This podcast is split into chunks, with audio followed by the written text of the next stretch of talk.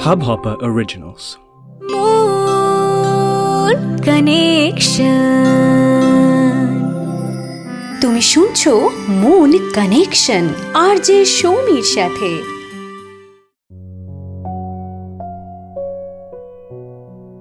so finally twenty twenty is over আর নতুন বছরে সবটা ভালো রাখতে হবে আমাদের, ভালো থাকতে হবে আমাদের a very very happy new year to all of you আর দু হাজার একুশের প্রথম মন কানেকশনের এপিসোডে আজ আরও একটা নতুন টপিক অনেকে জানতে চাও যে, ভালোবাসা কি কোনো অপরাধ?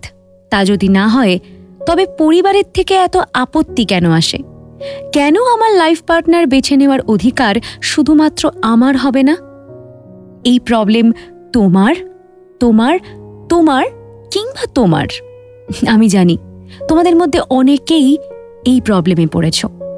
আজ সেটা নিয়েই কিছু ভীষণ ইম্পর্ট্যান্ট কথা হাব হপার অরিজিনালের প্রথম বাংলা পডকাস্ট মন কানেকশনে শুনছ সৌমির সাথে। ইনস্টল করো হাব হপার অ্যাপ এছাড়াও শুনতে পারো জিও সেভেন কুকু এফ এম গানা উইঙ্ক এবং আরও অনেক অ্যাপে।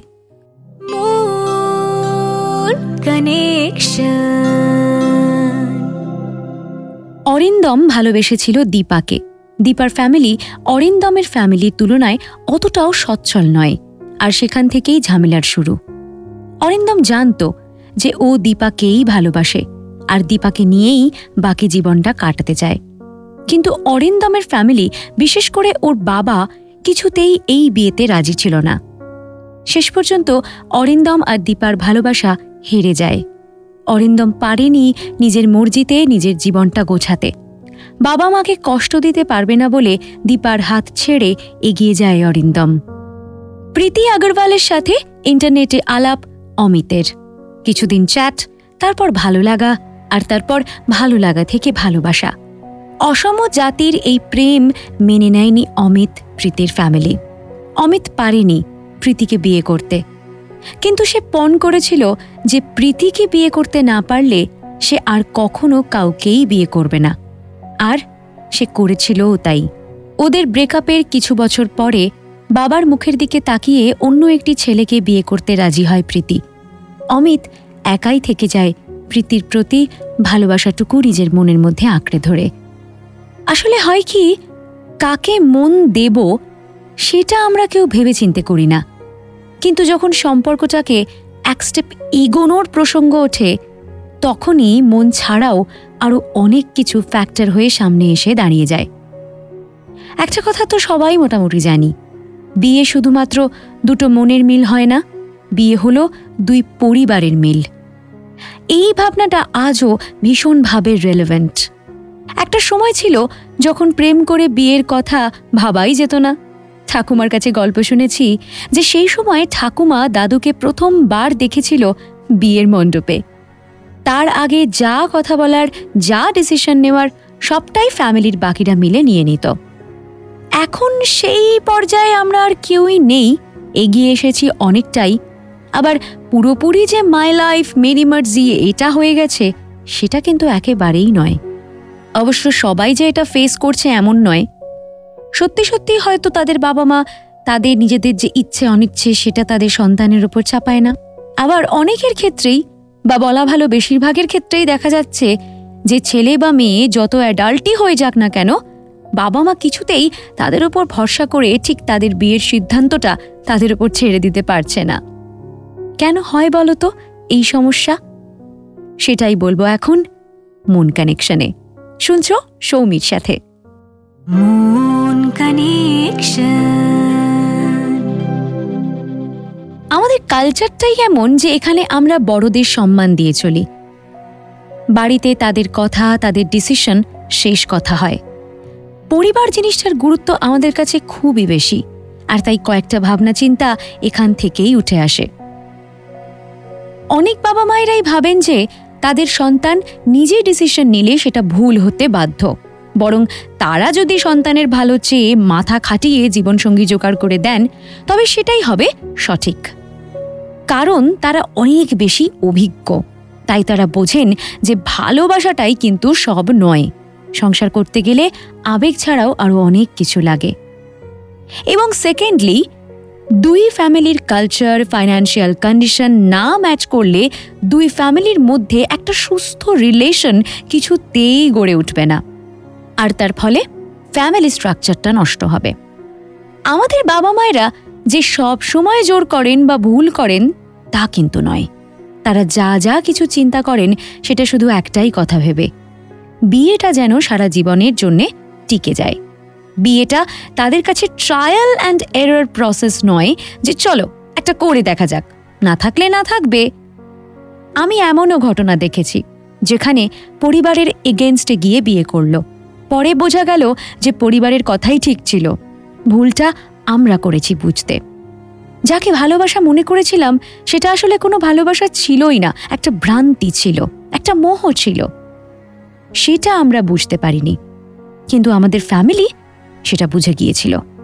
আবার আমি এমনও দেখেছি যে ফ্যামিলির এগেনস্টে গিয়ে বিয়ে করল এবং তারা এতটাই সুখী হলো যে পরে পরিবারের লোকজন নিজেরাই মেনে নিল সেই সম্পর্কটা। আসলে কি বলতো? আমাদের পরিবার আমাদের খারাপ কখনোই চান না। কিন্তু কিছু ক্ষেত্রে তারা অবুঝের মতো জেদি হয়ে যান পরিস্থিতি না বুঝে। আবার কখনো কখনো আমরা জেদি হয়ে ইম্পালসিভ ডিসিশন নিয়ে ফেলি। তাহলে কীভাবে ট্যাকল করবে এই সিচুয়েশন জানতে হলে শুনতে থাকো মন কানেকশনের বাকি এপিসোডটা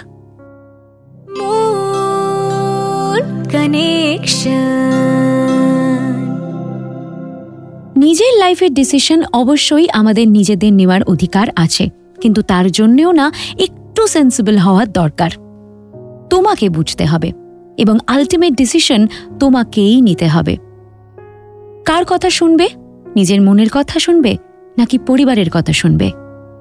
এর সলিউশন একটাই। তোমার পরিবার তোমায় কেন বারণ করছেন? তার পেছনে কি সত্যি কোনো লজিক্যাল রিজন রয়েছে? সেটা বুঝে নিতে পারলে হয়তো তুমি জীবনে কোনো চরম ভুল করার হাত থেকে বেঁচে যেতে পারো।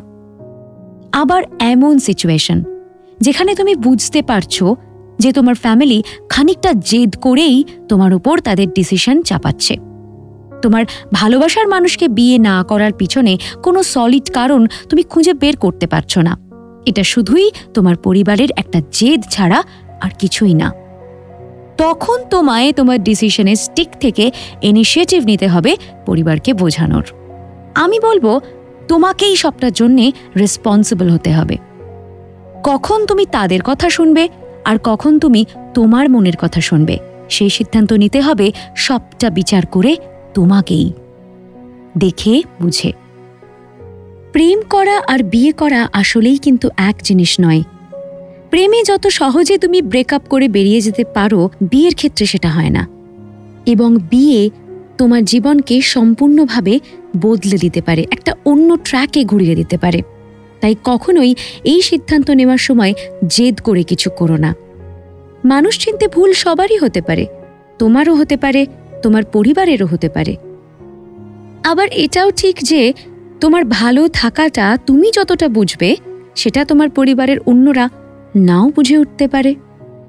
মনের অনুভূতি থাকুক, তবে সেখানে বুদ্ধি, বিচার এগুলোও থাকুক।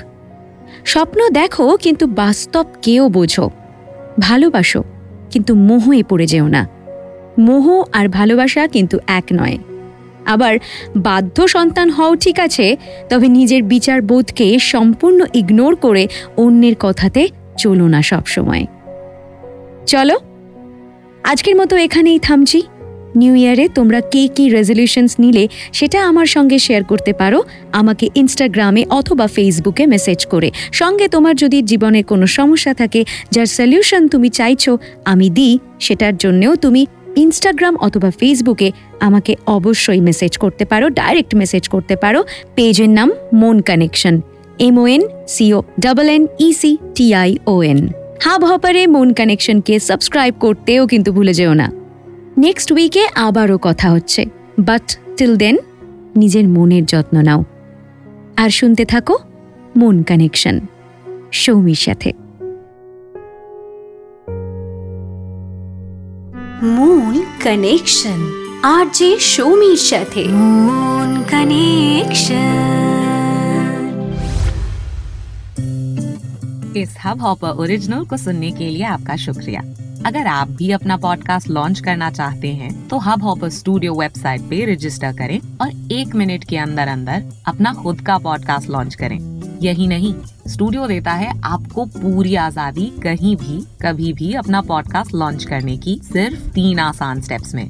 तो साथ में अपना पॉडकास्ट शुरू करने के लिए तैयार। Just hop on Hubhopper simply content